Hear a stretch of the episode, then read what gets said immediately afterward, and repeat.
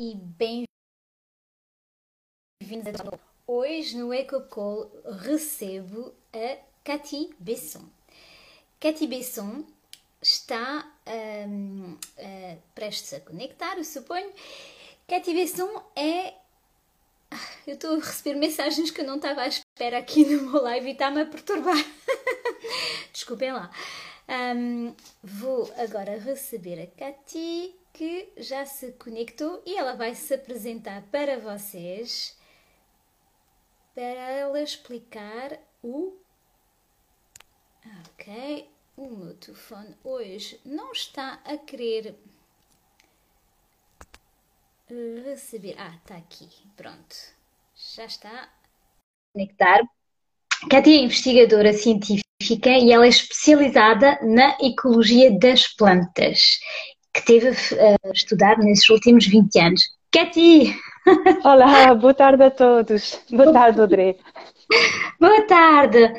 Olha, Katy, eu ia fazer a tua apresentação, mas eu acho que o melhor é tu fazeres uh, e tu apresentares e quem explicares quem é a Katy. Para... Tudo bem. Olha, pensei um bocadinho no assunto. Eu vou contar um bocadinho da minha vida, pronto. Um, a Katy nasceu no nordeste da França, muito perto da fronteira alemã. E quando tinha os seis, os seis, anos de idade, os meus pais achavam que lá o clima estava muito duro e decidiram ir para o sul da França. o que achei muito bem na altura. Quer dizer, na altura não achei muito bem, mas cheguei a achar muito bem quando cheguei lá. Um... Um, portanto, no, no, sul da França, basicamente, tive uma infância razoavelmente normal. Eu, por acaso, um bocadinho diferente dos outros, porque vivi no Parque de Campismo. Os meus pais uh, tiveram o Parque de Campismo em gerência. E eu acho que foi daí que também começou o meu gosto pela natureza, porque este parque estava com 3 hectares, estava muito cheio de árvores em todos os cantos e pronto. E quando estava vazio no inverno, era mesmo um parque, um parque de, de diversão muito bom para mim, pronto. Um, e depois, olha, segui uma, uma, uma escolaridade assim muito normal, assim super boa aluna, consegui uh, chegar a ter, uh, cheguei a fazer os estudos no sul da França também, comecei os estudos em Marselha, Uh, como tinha muito bom gosto também para a natureza, cheguei, uh, cheguei a, a, tirar biologia. Um, e, e, pronto, com o curso de Biologia, uh, depois queria mesmo uh, fazer coisas que tinham a ver com, com impactos, uh, portanto, é estudar mesmo o impacto de, do humano sobre a natureza. E havia só uma escola na, em Paris, mas não conseguia entrar, porque sou o primeiro da turma e conseguiam entrar eu, era a segunda, não consegui. mas cheguei a ir em Paris na mesma para fazer um mestrado de Ecologia Vegetal. Pronto. E, um, e, e, e, portanto, fiz assim um mestrado em Paris seis meses e depois fui para Montpellier, voltei para o sul da França, para fazer a tese de doutoramento que tinha já a ver com as alterações climáticas e o impacto das alterações climáticas sobre o balanço de carbono nos solos das florestas. Pronto, e foi assim que a minha história começou a se tornar mesmo, a se virar mesmo sobre o impacto do homem das alterações climáticas sobre a natureza em geral. Uh, pronto, e acabei, portanto, os meus, a minha, cheguei a fazer a tese de doutoramento de 5 anos, pá, demorei um bocadinho, foi mesmo duro. Esta tese de doutoramento custou mesmo muito emocionalmente e em termos de trabalho, de organização pessoal. Foi um, um processo muito doloroso, vamos dizer. Mas, um, pronto, e como dizem assim... Nenhum doutor algo diferente. Toda a gente tese eh, acaba sempre por fazer esses comentários. É tipo, é catástrofe. é mesmo, é mesmo. Mas como eu ultrapassei um bocadinho o tempo, tinha três anos de bolsas que tinha conseguido, mas como já não tinha bolsa, já não tinha financiamento, e o meu marido já tinha ido em Portugal para fazer o pós-doutoramento, portanto eu me juntei a ele aqui em Lisboa uh, para escrever a minha tese e acabar a minha tese aqui, a escrita pelo menos, e depois fiz a defesa em Paris uh, no ano 2000, sim, no ano 2000 mesmo fiz a defesa da minha tese em Paris, porque dependia da, da Faculdade de Paris para fazer a tese de doutoramento. Um, e depois comecei, portanto, fiquei em Portugal com o meu marido e, e, de repente encontrei uma colega dele que me disse que a equipa dela estava à procura de, de alguém para fazer um trabalho em pós-doutoramento, uh, portanto, em Lisboa também, no Instituto Superior de Agronomia. E acabei por, eh, por uh, ir lá ver do que se tratava e não sabia nada do assunto porque era um bocadinho diferente daquilo que estava a fazer na minha tese porque eu estava mais a trabalhar com os solos. Mas nesta equipa estavam mais a trabalhar com com as fontes de água para a vegetação portanto e o estresse hídrico. E então, pronto, eu decidi que era super interessante e como não tinha ninguém já há um ano e meio que estavam a procurar alguém para fazer e não encontravam nada, ninguém, eh, acabei por ficar com o lugar e nunca mais saí de Portugal desde então. Portanto, com muitas bolsas de investigação após de bolsas de investigação e alguns contratos de ciência, pronto, lá cheguei 23 anos mais tarde aqui uh, a continuar a trabalhar um bocadinho na investigação, mas já a a começar a seguir outro rumo e vamos falar disso mais tarde, talvez na conversa. Sim, na Faculdade de Ciências de Lisboa, sempre. Eu trabalhei, quando comecei, trabalhei nove anos no Instituto de Agronomia, sempre com bolsas de investigações, depois do doutoramento, e depois tive um primeiro contrato de cinco anos uh, na Faculdade de Ciência, mesmo, o que chamam o Instituto Dom Luís, que tem a ver com, com simulações do clima.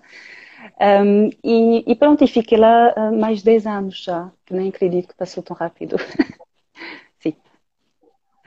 Então, Katy, isso é para situar um bocado o teu background, de onde é que tu vens e como, na verdade, tu tens um background muito científico uh, na investigação, tu sabes ler uh, estudos científicos e sabes interpretá-los, Sim, é... a, a, maioria, não pode dizer todos, porque assim, a ciência é tão, é, tão, é tão fininha mesmo que temos cada um um, um assunto de, de, predileção, não é? E os outros conseguimos apanhar, pronto, às vezes não tudo, mas, mas, mas dá para perceber pelo menos as ideias e, e as conclusões dos estudos. Então, Katy, eh, eh, vamos entrar no, no assunto que nos, nos chama sempre aqui no Wake Up Call, quando é que a narrativa para ti deixa de fazer sentido?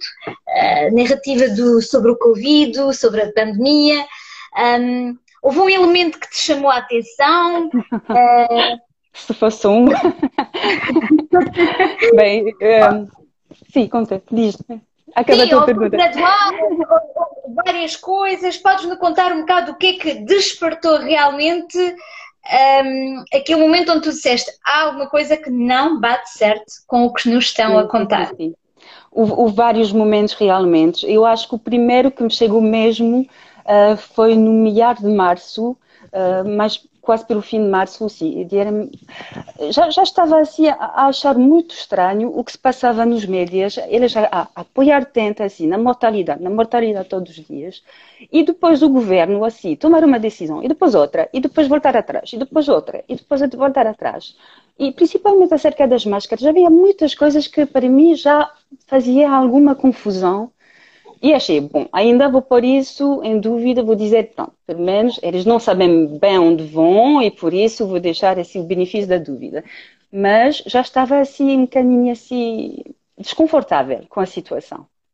É? Portanto, estava assim com muita precaução, a seguir as regras que estavam a impor, mas já estava assim, assim tipo com alerta para mais. Um, e depois o que aconteceu foi que foi que recebi uma carta, por acaso uma carta que recebia já há anos, porque era uma carta de, uma, de um jornal de saúde alternativa. E o senhor explicava sempre, ele, ele, dizia sempre assim, eh, mostrava um artigo que tinha a ver com a saúde e depois dava todas as fontes, era super rigoroso e gostava muito destes artigos por causa disso. E o senhor mandou uma carta a alertar sobre o fato que havia umas coisas que não batiam muito certo sobre as contagens da mortalidade. Quando se comparava a mortalidade na França, porque é um jornal francês, repara, eu também tenho, tinha as informações dos dois lados. Mas o jornal Estava a achar estranho que na altura em França, portanto, no meio de março, já estavam a contar cerca de 15 mil mortes, se bem me lembro, não é? Porque isso é de memória agora. E, e não, não, tenho como voltar a verificar este, este, assunto. Mas 15 mil mortes já era consequente para a França. E já, já devia-se notar realmente no total da mortalidade para a mesma altura, comparando com o ano anterior. E não havia. Portanto, ele mostrava os dados e achei super estranho, eu achei, mas, mas isso mesmo, 15 mil mortes, e não, e não se acresce o, o total dos danos, dos mortalidades do ano passado. Um, eu acho isso é um pequeno esquisito. Portanto, se houver assim mesmo uma doença nova, que faz assim 15 mil mortes, isso deve ser a mais, não é? Isso deve-se voltar a encontrar a mais, algum sítio. E ele não encontrava. Portanto, fui verificar, obviamente, os números que ele estava a publicar. Portanto, fui lá mesmo no serviço do equivalente da DGS, lá na França, fui descarregar os dados e verifiquei os, os somatórios. E pronto, estava mesmo com razão o senhor. Portanto, aí eu disse, bom, aí é mesmo gato. Aí foi o primeiro mesmo, o primeiro passo. Eh, eu acho que isso já foi no final de março. Tenho que eh, explicar que tivemos uma coisa muito esquisita também ao nível da investigação nesta altura. Por quê?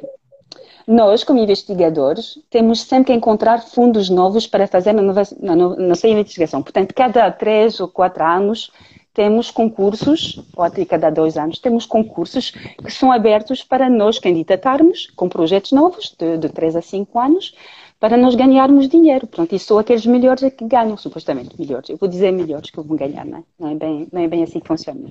Pronto, uh, vamos considerar que foi assim um caso. Um, e o, o, engraçado é que, habitualmente, este concurso sempre abriam no, nas férias de verão ou nas férias de Natal. Por quê?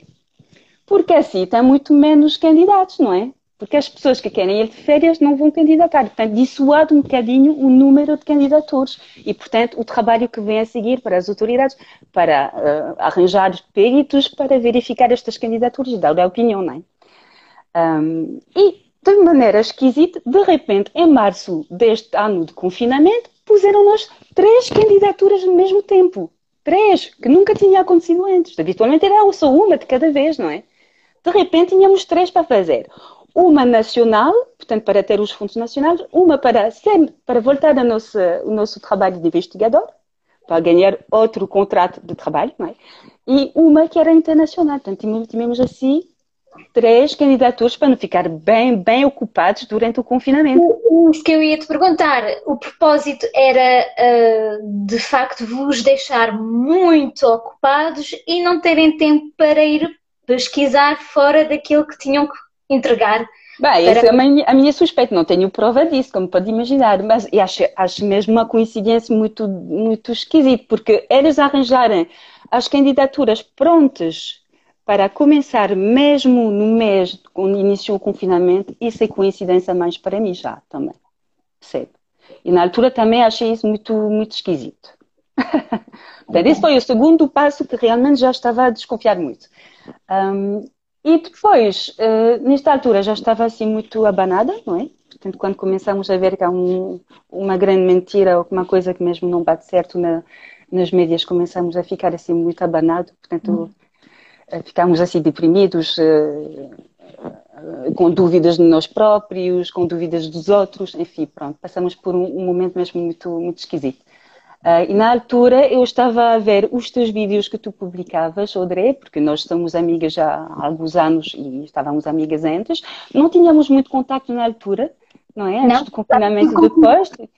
Estávamos todos confinados, mas eu vi um dos teus vídeos onde senti na altura tu não falavas assim em pormenores com, com a crise e as dúvidas e tal, mas eu senti que tu estavas no mesmo estado e que, ah, e que tu sabias coisas e que tu tinhas descoberto coisas que também, também não estavam nada a, a condizer. Portanto, eu contactei para nós nos encontrarmos e assim eh, conseguimos a, a, pôr muitos dados em comum.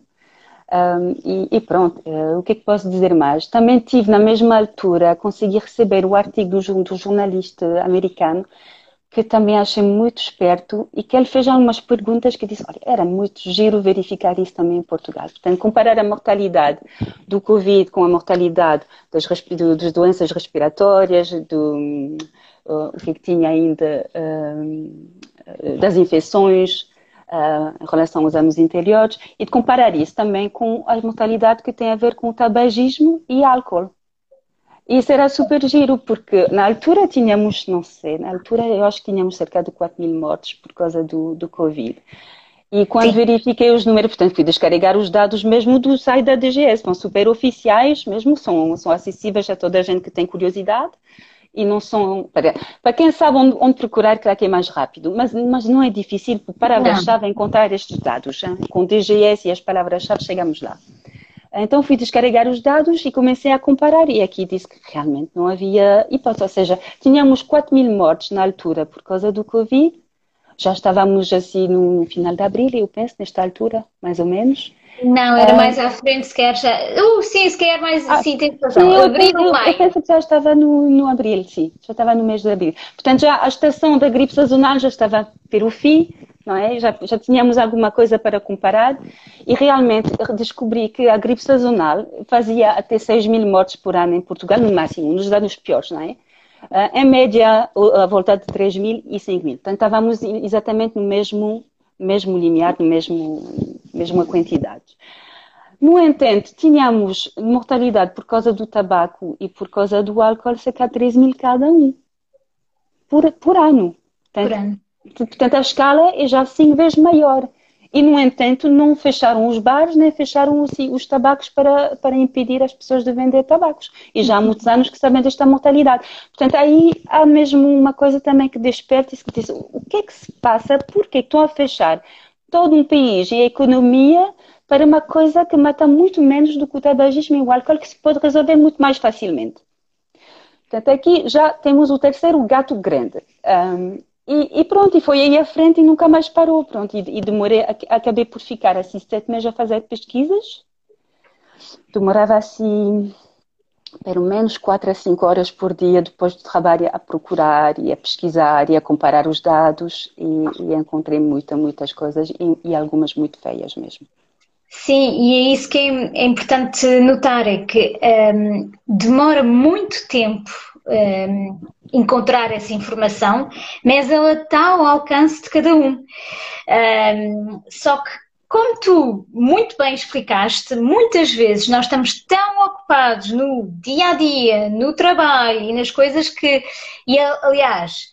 Uh, tu até deste o exemplo deles, para vocês investigadores, porem-vos mais trabalho em cima nessa altura chave, vamos dizer, porque foi uma é, altura totalmente, totalmente onde as pessoas realmente ainda estavam num momento sequer onde se podiam interrogar sobre as coisas um, e fez com que muita gente não sequer uh, interrogou porque que se estava a fazer isso tudo.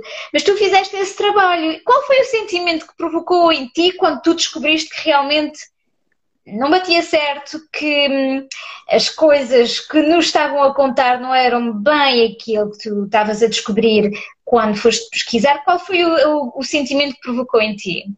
Olha, primeiro foi muita frustração, muita frustração porque não conseguia, uh, uh, mesmo que publicasse as coisas, não conseguia alcançar muita gente, não é?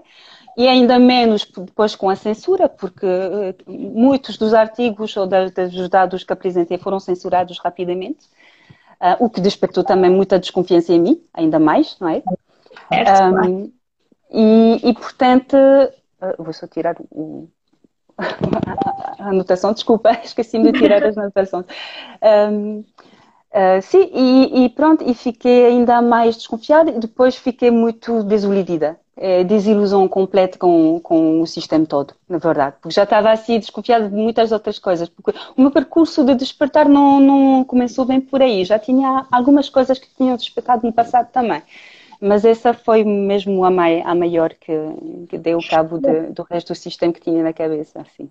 E isso teve um impacto no teu trabalho de investigadora? Que é que, hum, porque tu passaste 20 anos da tua vida a fazer investigação sobre o impacto do homem sobre a natureza, não é? E hum, podes partilhar connosco o que é que isto te revelou, o que é que tu foste descobrir por trás disso tudo também? Um, o, o, o, que achei muito engraçado, e não sei como eu vou explicar isso, mas uh, uh, percebi que havia uma agenda assim muito, muito puxada pela, pelas Nações Unidas e a Europa e, e alguns outros organismos, como a OMS, não é? Uh, e, e, depois me lembrei que realmente nos últimos 10 anos a ciência também puxou muito para nós cumprirmos a Agenda 2030 Uh, e, e, e, nesta agenda também havia assim, objetivos que nós tínhamos que cumprir nas nossas propostas de projetos uh, e até propostas também de trabalho uh, para ter novas bolsas de, de investigação que também estavam a, estavam a seguir exatamente o mesmo rumo. Por exemplo, na investigação, o que aconteceu nos últimos 10 anos é que empurrou mesmo muito para nós termos sempre no final das nossas propostas uma aplicação uh, digital que seja utilizável para toda a gente ou que se partilhe os dados ao nível mundial. Uh, o, o, que no, no, no, sentido da ciência é bom quando, quando temos assim uh, bons objetivos, percebes? Mas quando há um, uma coisa negativa por trás e que se pode aproveitar para controle da população, também temos que ter um bocadinho de cuidado. E, e, neste sentido, eu senti, depois das minhas descobertas, senti que havia muita coisa que estava ligada ao controle. Uh, receber os dados, poder, uh, uh, portanto, digitalizar os dados ao nível mundial com a maior, maior resolução possível mas não sei se era mesmo só ah, em termos de objetivos positivos. Pronto, é isso, a minha dúvida também chegou até, até aí. Ok. Quando tu falas da Agenda 2030, tu queres desenvolver um bocadinho? Hum. um, um, posso desenvolver uma coisa que também um, me chama muita atenção, que tem a ver com o desenvolvimento de, de, do Smart Cities. Portanto, é, portanto, é uma agenda que puxa mesmo para o desenvolvimento do, da tecnologia 5G nas telecomunicações, para nos ligarmos todos, não é, a rede e também os veículos e também e também as cidades e tudo que está lá dentro da cidade. E outra coisa que cheguei a encontrar também era a Internet of Things, portanto a Internet das coisas uh, onde cada objeto que vai ser criado e que provavelmente já está a ser implementado cada vez mais hoje em dia, e já, já estou a ver isso com vários objetos que estão a chegar na minha casa, mas todos os objetos que são como o Smart Things, os Smart Objects, que são ligados ao Wi-Fi, Portanto, todos os objetos que vão ser produzidos de, de, para a frente vão ter um chip lá dentro que vai ser ligado, portanto, a esta rede para sempre saber quando estão a funcionar, não estão a funcionar, etc, etc. Portanto, Neste, Katy, deixa-me fazer o advogado do diabo. Isso não é bom? Isso não é positivo? Isso não vai facilitar as nossas vidas? Bem, outra coisa que, que descobri é que, é que, e isto mesmo com provas científicas muito sólidas, uh, é que o Wi-Fi, seja em 3G e em 4G, Uh, e, e, e, o pior depois para o 5G, porque, porque há muitas, muitas uh, incertezas sobre este sistema ainda. Não foram feitos estudos, não é? Sobre o impacto sobre os humanos, mas o impacto do 3G e do 4G já está muito bem conhecidos. E temos mesmo muitos cancros que são derivados deste, desta tecnologia, na verdade. Portanto, as, as radiações que recebemos em casa com o Wi-Fi são péssimas para a nossa saúde, são mesmo péssimas para a nossa saúde. Elas, basicamente, o que fazem que são impulsos elétricos que destabilizam o nosso corpo e, principalmente, umas bombas que temos dentro das nossas células que controlam o, o, o fluxo do cálcio. E o fluxo do cálcio é indispensável ao nosso metabolismo todo. Portanto, eh, basicamente, se isso não está a funcionar bem, provoca-se depois uma, um desequilíbrio. O desequilíbrio provoca radicais livres, os radicais livres provocam doenças crónicas, até o cancro, como nós sabemos. E por isso nós temos que ter muito cuidado com este Wi-Fi já. Aliás, eh, eh, há uma cientista que estava mesmo a fazer congressos que fui ver mesmo online ela dizia que realmente, se nós lermos mesmo a notícia dos nossos telemóveis, dizem lá dentro, supostamente, que o, aparelho tem que ser sempre afastado no mínimo 10 cêntimos do nosso corpo, para evitar os estragos no nosso corpo.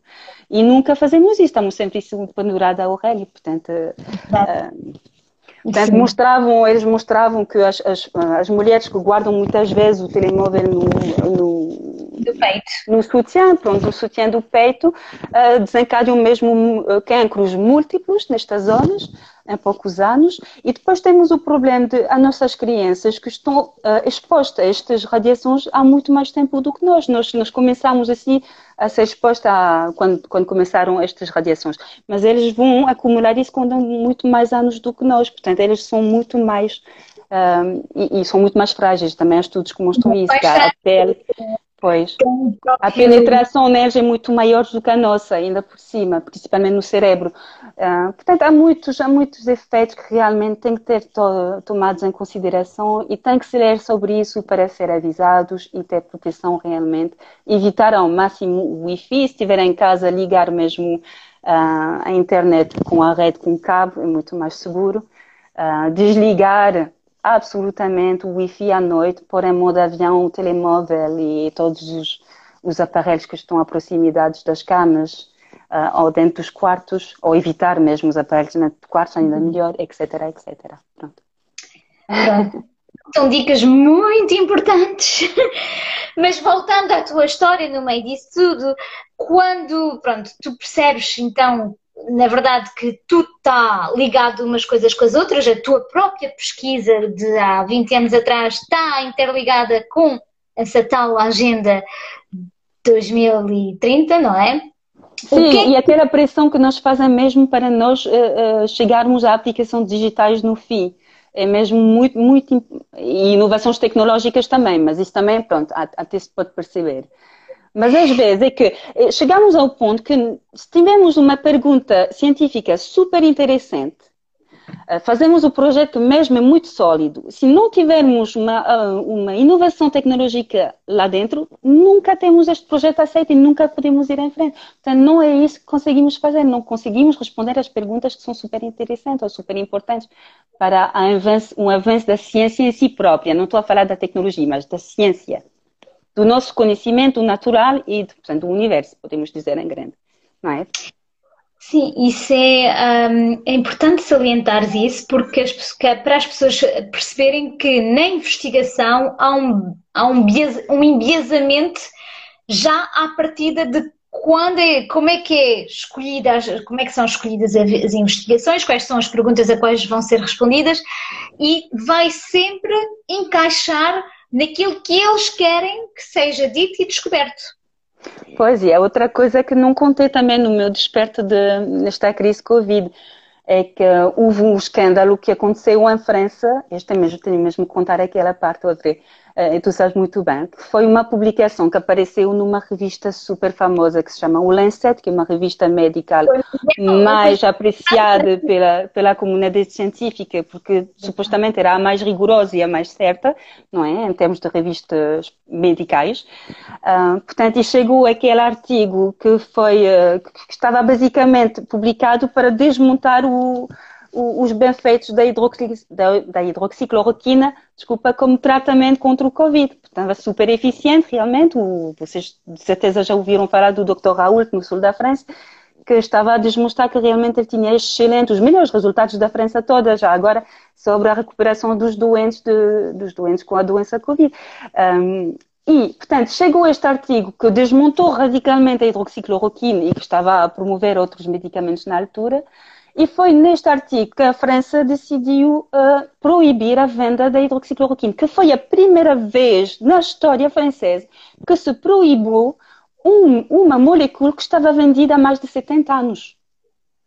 A, a hidroxicloroquina, eu incluía, eu tomei este medicamento para ir na Tailândia, quando há 25 anos atrás, por aí para evitar o. Era aquele, aquele medicamento que evitava o, a malaria, exatamente, pronto. Portanto, eu, eu tomei este medicamento uh, e, e, ele estava super seguro, não tinha assim, efeitos nenhum, e de repente encontraram não sei quantos efeitos e, e desmontaram aquele, aquele hidroxicloroquina. Mas o pior na história é que o Lancet, três semanas mais tarde, tirou uh, a revista porque toda a comunidade científica médica. Uh, conseguiu ver que todos os dados que estavam lá dentro estavam errados.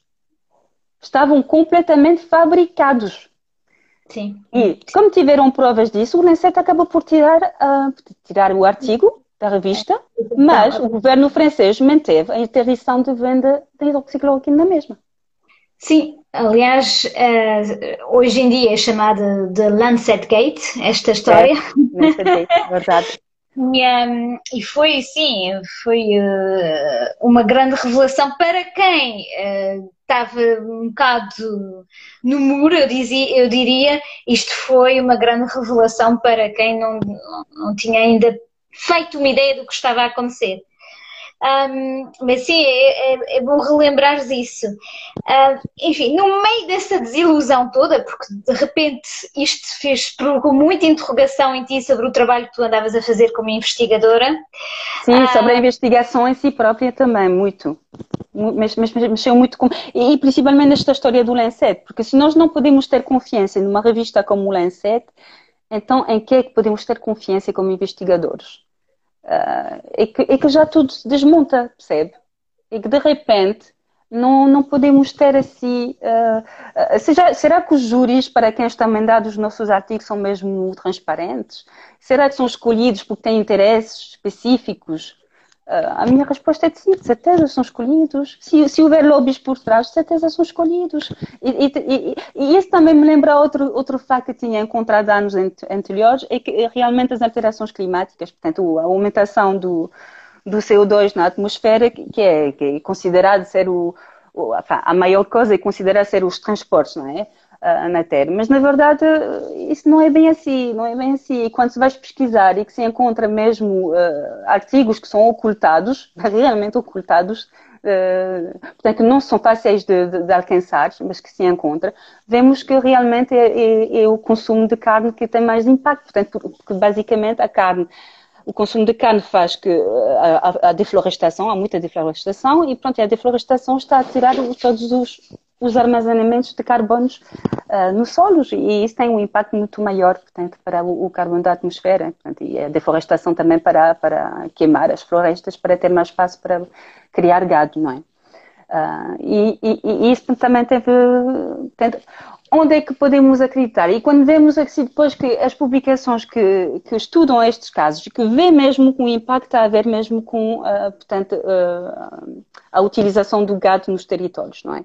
E que a conclusão do artigo diz então o que vamos fazer é que vamos modificar a alimentação do gado para ele produzir menos metano e, e baixar assim, portanto, a temperatura e o CO2 na atmosfera, ou o metano na atmosfera, portanto, também é um gás muito, que, que aumenta muito a temperatura. Uh, mas por que a conclusão primeiro não é tentar reduzir o consumo de carne? Porquê? Não é? E nunca aparece, nunca encontrei tipo 10 artigos, mesmo pesquisar muito longe, encontrei 10 artigos estavam com, uh, mesmo a mostrar isso, e os 10 estavam com a mesma conclusão. A conclusão é modificar a alimentação do gado, mas continuamos a deflorestar na mesma. Tenta, sabe, há muitas coisas, uh, pouco a pouco. Hoje em dia se fala da agricultura regenerativa onde que seria mais, mais a solução, na verdade, que não, enfim, há tanto, tanto por onde pegar neste assunto. Um, e tu, no teu caso pessoal, o que é que isso provocou com o teu trabalho sobre a investigação de forma pessoal? Houve alguma coisa que Olha, e, claro que como estou a perder a credibilidade toda e também pelo facto de, de, ter assim lutado tantos anos, já, já 23 anos que estou em luta para conseguir ter uma posição fixa uh, e, de, e, de, ficar sempre a ter fazer concurso cada três anos, de três anos em três anos, para conseguir a próxima bolsa e saber onde vou estar nos próximos três anos, uh, já, já, já estou saturada. Sinceramente, estou totalmente saturada com o sistema, portanto eu vou mudar de vida. Basicamente, eu, por causa desta crise, já antes tinha decidido, mas por causa desta crise, pelo fato que o meu contrato vai acabar em breve uh, e que já não quero ficar mais neste, neste esquema de candidatar-me e, e, e, outra vez ter que comprovar a minha, a minha, o meu valor, não é? O meu valor científico para conseguir poder trabalhar mais três anos. Chega, pronto, vou mudar, vou mudar de área e, portanto, já, já, já decidi que vou desistir. Portanto, acabou o meu contrato e, e, vou fazer outra coisa da minha vida, que vou gostar mesmo, desta vez. Foi uma decisão difícil de tomar, Katinha? Claro que é uma decisão difícil, porque nós estamos assim com muita pressão familiar para ficar com os salários e poder dar comida aos nossos filhos, é normal. Um, mas um facto é que há muitos anos que já estava muito infeliz neste sistema e há muitos anos que já ia fazer isso contra a minha própria vontade. E, e, e, e, com muito esgotamento, porque realmente este mundo é cada vez mais competitivo e, não é bem este não é bem esta a visão que tenho para o mundo. Não é competição que quero, é, é, é, é cooperação, é mesmo uh, um elan mesmo de forças para, em vez de fazer o mesmo projeto em duas equipes diferentes, e o primeiro que vai em frente publica e, e, e esmaga o outro, não, alimos as forças e fazemos um trabalho muito mais potente com as duas equipes em conjunto. Mas, uh, mas, mas, o sistema não está feito para fazer isso de forma fácil, percebes? Se consegue, quando é muito esperto, muito organizado, se consegue, mas não é muito fácil.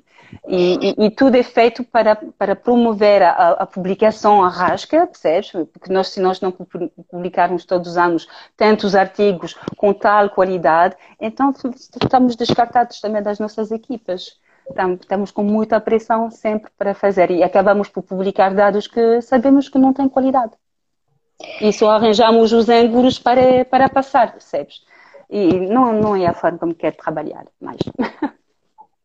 O que é que se passou na tua vida que fez que tu tomaste mesmo a decisão que era para acabar? Porque tu vens de um. O teu background é muito. Eu diria. Cartesiano.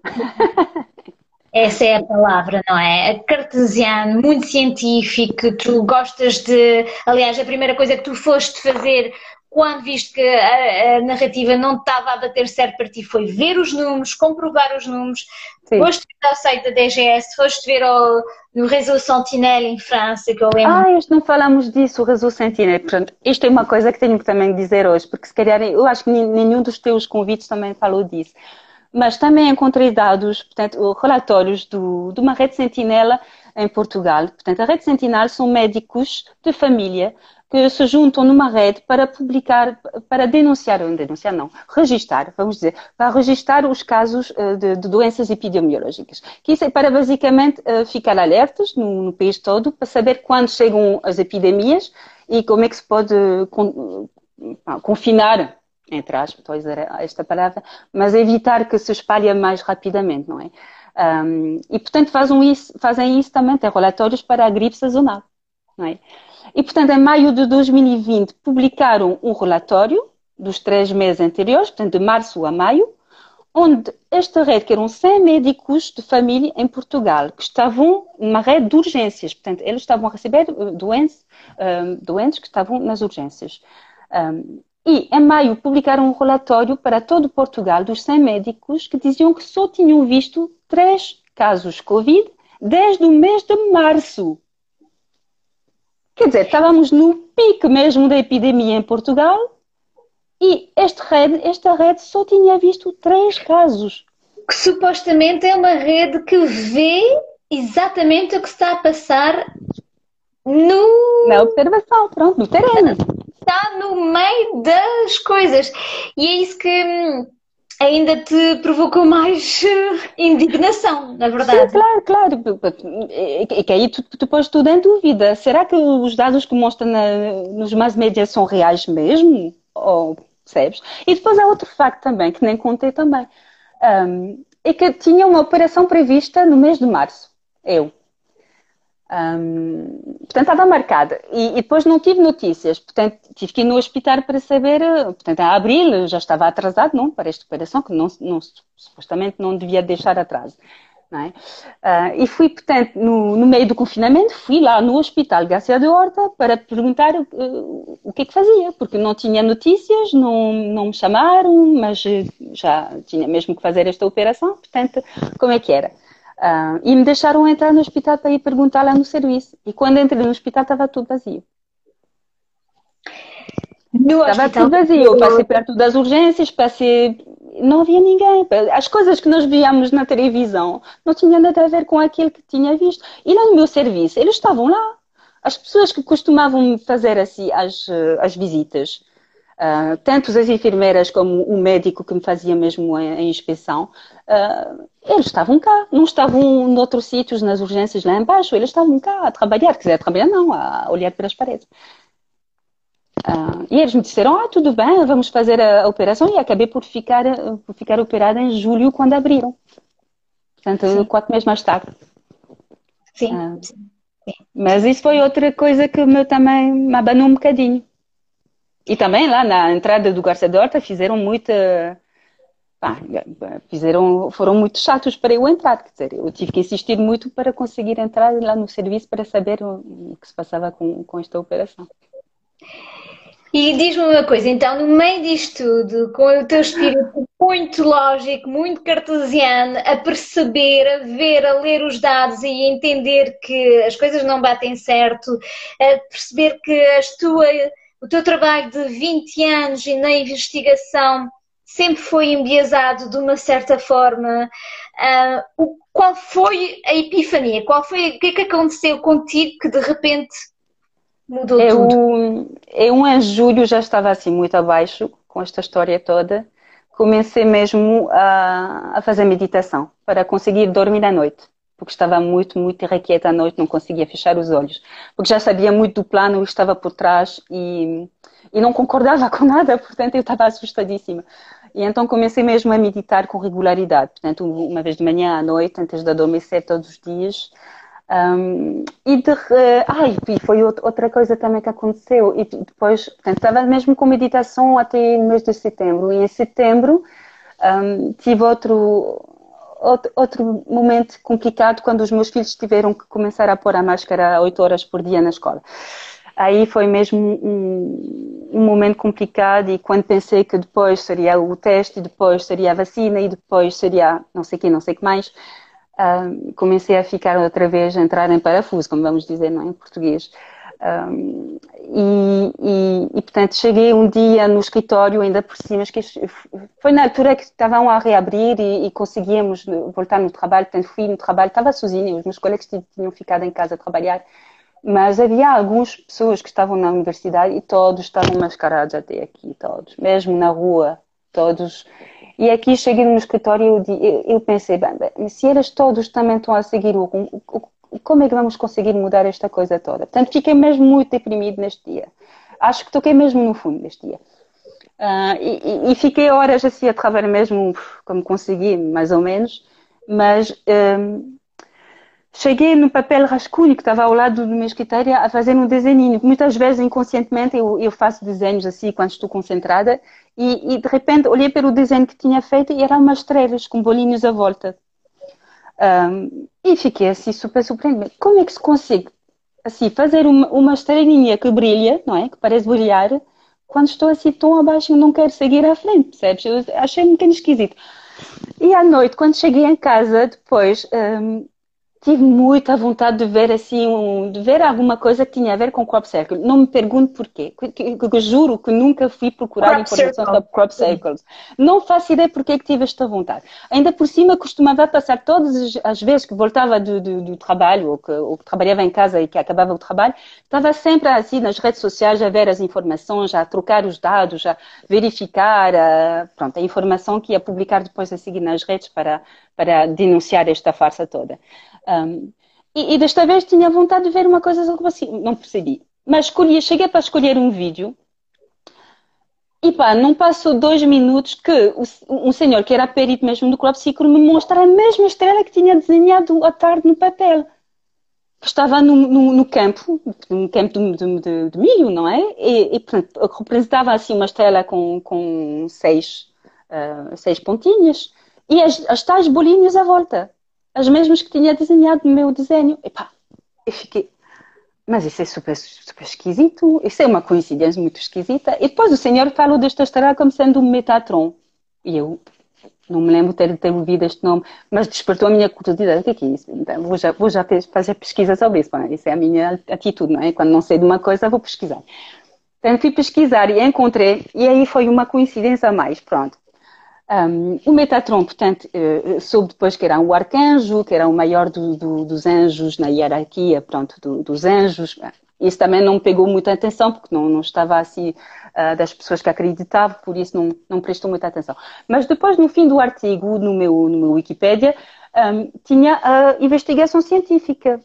Eu também despertei e fui ler. E, e lá na investigação científica, eles estavam a falar de uma unidade uh, que está utilizada na França no CNRS, que é uma, um, instituto de, investigação também.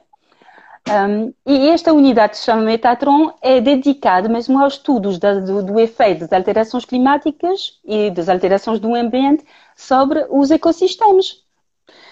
E, e, isso é exatamente o que faço. E olha, eu fiz a minha tese de doutoramento neste organismo que é o CNRS. Portanto, isto foi, foi mesmo uma coincidência. Eu disse, isso é uma mensagem. Pronto, isso não é assim uma coisa que aconteceu por acaso. Isto é uma mensagem para mim.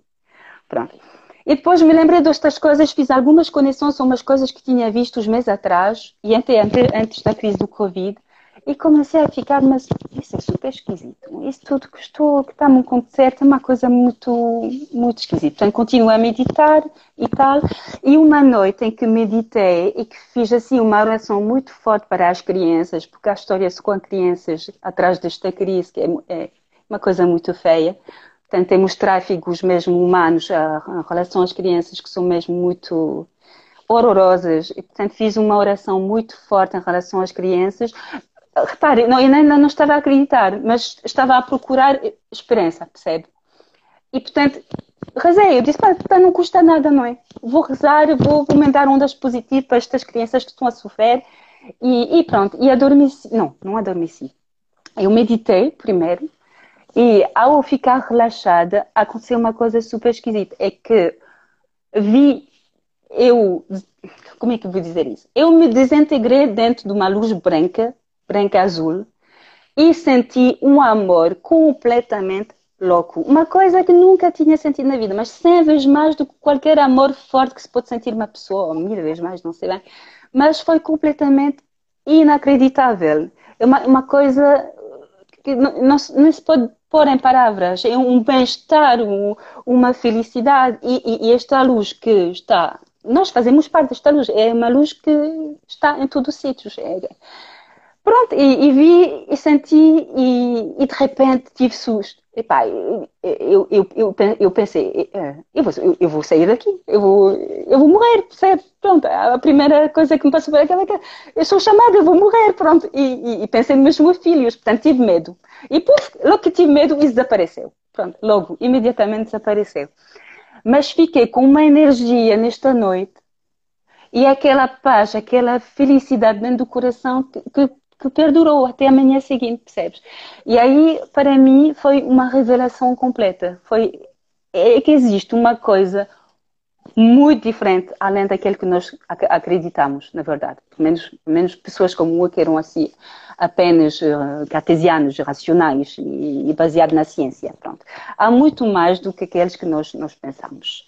Um, e comecei a acreditar, e a partir do momento que se começa a acreditar, há muitas coisas que começam a surgir, e muitas mensagens, e, muita informação, e depois são canções, e depois as palavras, e depois as, as, os textos que, que surgem.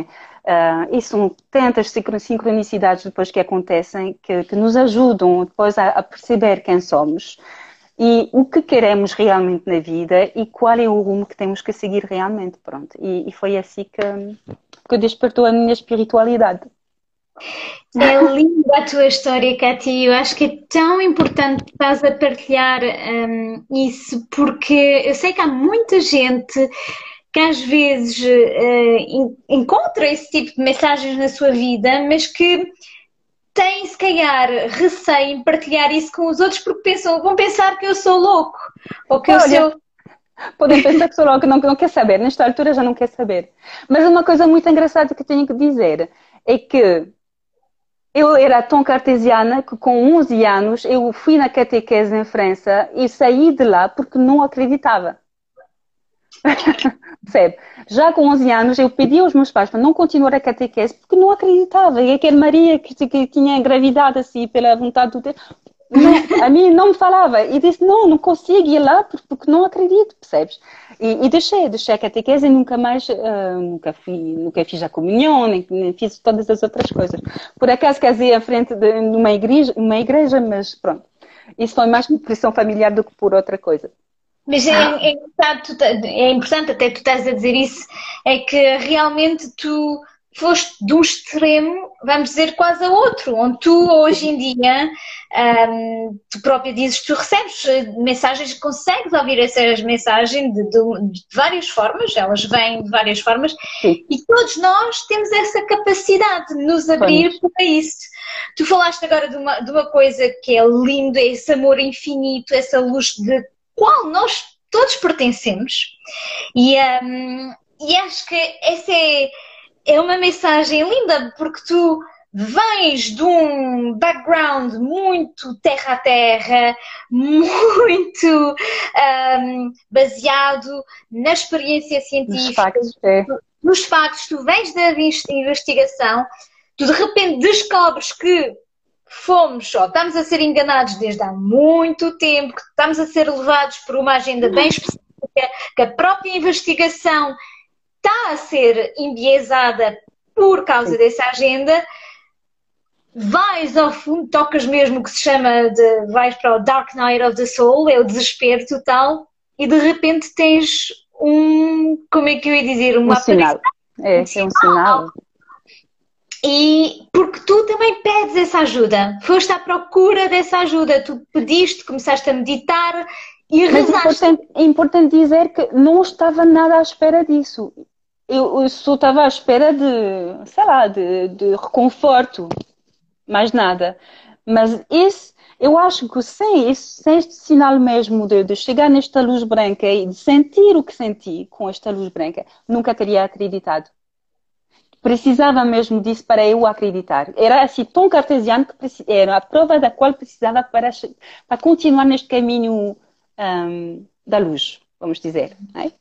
Mas isso é uma mensagem linda, Cati. É uma mensagem fabulosa para quem está a nos ouvir, porque hum, é uma experiência muito grande e, e na verdade tu até chegaste ao ponto de completamente desconectar-te de toda a informação mais factual e tu estás a fazer neste momento um trabalho interior muito grande de tal forma que decidiste parar com a investigação, vais parar agora e Agora, estás-te a dedicar a, a, duas coisas que eu acho que são lindas e que até se, se, ligam muito bem uma com a outra. A primeira é a ecoterapia, obviamente, porque tu, uh, sendo muito ligada à natureza, e a segunda é o teu trabalho artístico, porque não, não se mencionou até agora, mas a Cati é uma artista, ela faz ilustrações, ela pinta, ela faz, tem um, um dom fabuloso. o, o blog dela, que se chama Serendipity pt onde ela não só escreve uh, sobre esse, essa experiência toda e faz os próprios desenhos que são lindíssimos. Tu és uma artista mesmo. obrigada, obrigada. Eu, gosto, eu sempre gostei assim, é, desde, desde mesmo bebê, eu me lembro que já começava a desenhar e desenhava todos os suportes possíveis. Eu pintava nos meus armários de, de, do quarto e pintava no, no papel da parede. Eu, eu, tornava os meus pais completamente loucos com aquilo. Eu me lembro perfeitamente e, e nunca saiu. E, e sempre aos meus aniversários e os natais recebia sempre coisas para fazer, coisas criativas ou coisas para provar novas coisas criativas e, e sempre adorava aquilo. Portanto, foi sempre uma parte de mim também. É engraçado que no momento onde tu, na verdade, realinhas-te com o teu propósito de vida, voltas àquilo que é mais básico em ti, àquilo que te toca profundamente. Porque me faz bem, porque me faz bem. Quando voltamos é para nós próprios, procuramos o que nos faz bem. E essa conexão com a natureza, tanto com o teu lado artístico que estás eh, cada vez mais a desenvolver.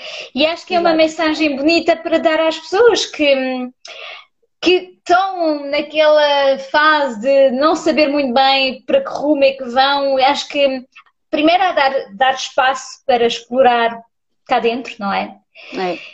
E, e segundo, dar-se autorização e a liberdade de fazer aquilo que realmente nos faz bem, nos faz sentir bem, porque isso mudou completamente a tua vida até no dia a dia, na tua forma de lidar com as pessoas, na forma como tu estás a encarar esta farsa, não é? Porque é. tu, tu uh, vieste de um sentimento de revolta, frustração, de desespero a outro sentimento. Qual, como é, podes descrever como é que tu te sentes agora?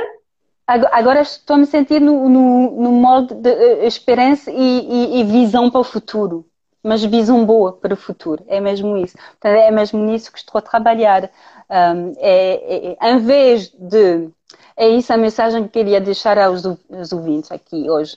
É, em vez de pensar naqueles que não querem, projetam aqueles que querem ver no vosso, no vosso futuro apenas nunca mais pensam nas coisas negativas, não ficam assim a remoer, a remoer, não, não quero assim, pá, eu não gosto daquilo. Não. O que queria? Olha, adorava que fosse assim. Oh, se pudesse fazer isso, oh, como seria bom para mim e como seria bom para os meus filhos. E se conseguimos, olha, fazer assim, pelo menos, nem que seja um passeio cada semana, etc, etc, percebes? E, e, e pronto, e esta mensagem que queria fazer, tentam lá prostar aqueles que vocês querem nas vossas vidas realmente. O que é que vos toca o coração?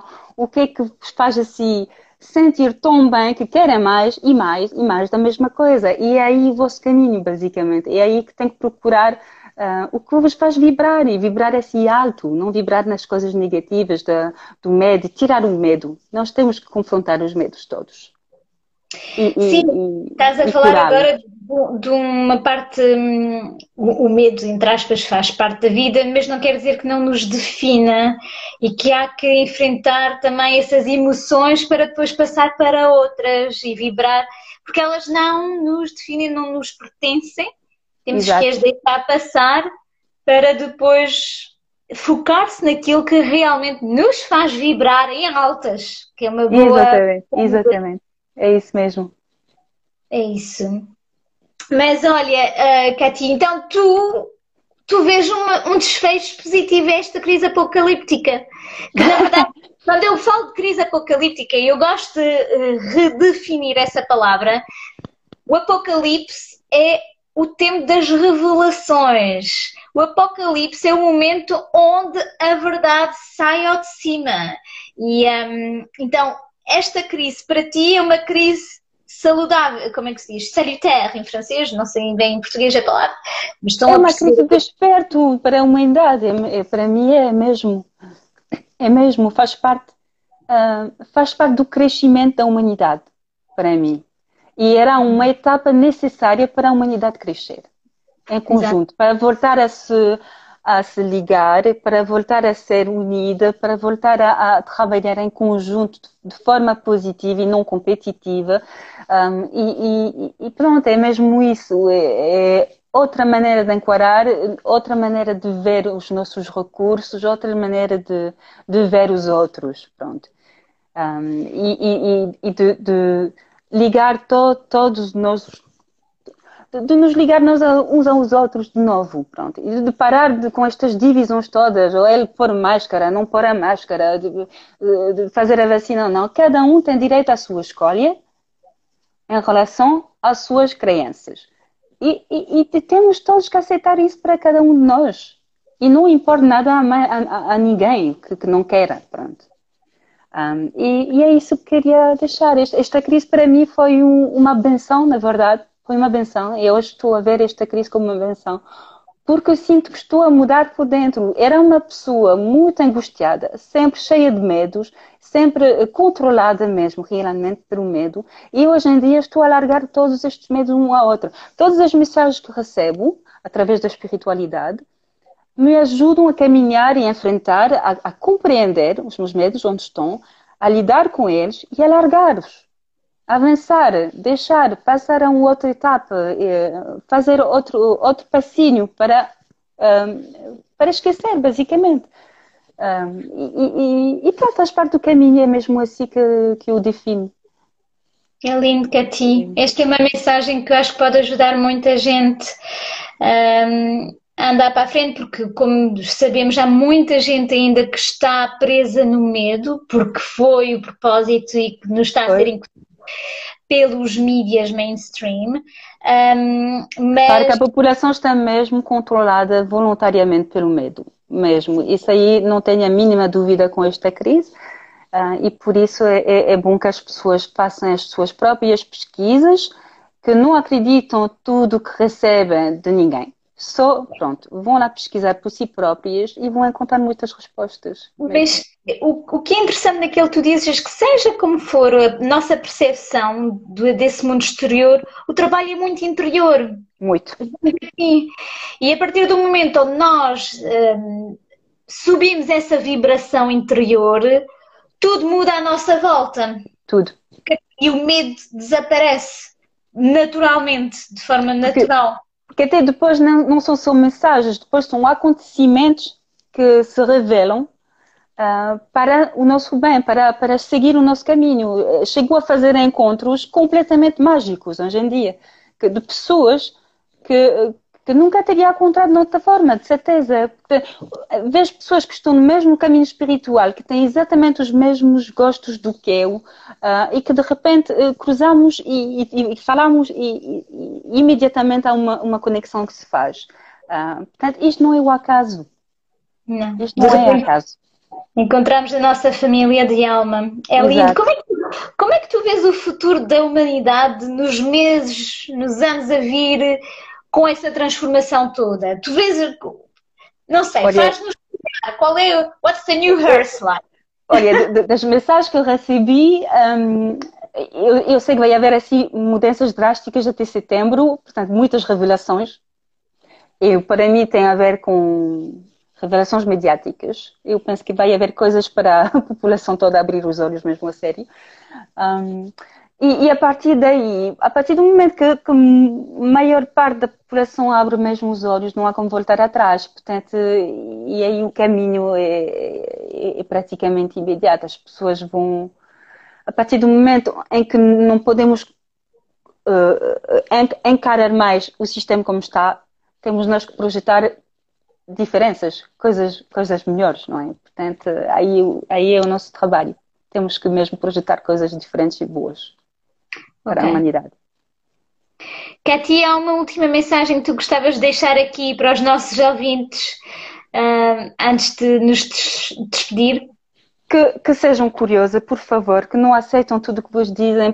Se considerar mesmo se vacinar, pedem, por favor, uh, quais são as reações secundárias, vejam quais são as reações secundárias a estas vacinas que nos querem implementar com força.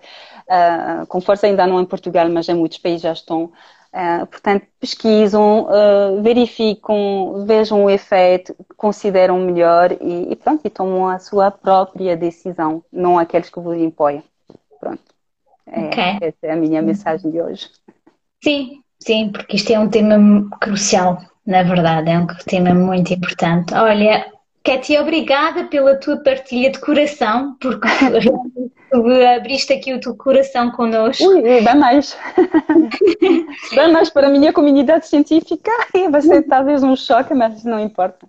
Mas é importante pessoas como tu, com o teu background, virem dizer essas coisas, porque dá força a quem está a tomar o mesmo caminho e o mesmo rumo para fazer o mesmo. E é para isso pois. que estamos aqui também com este live, é para ajudar e dar força a quem está pois. neste caminho. Estamos juntos. E por isso, isso agradeço muito, muito o convite, porque realmente eh, é uma oportunidade de ouro de poder falar disso assim ao vivo. Obrigada, Katia. Olha, um abraço a vocês todos que nos acompanharam hoje. O Obrigada. vai estar no meu feed e um beijinho a todos. Adeus. Adeus. Obrigada. Adeus.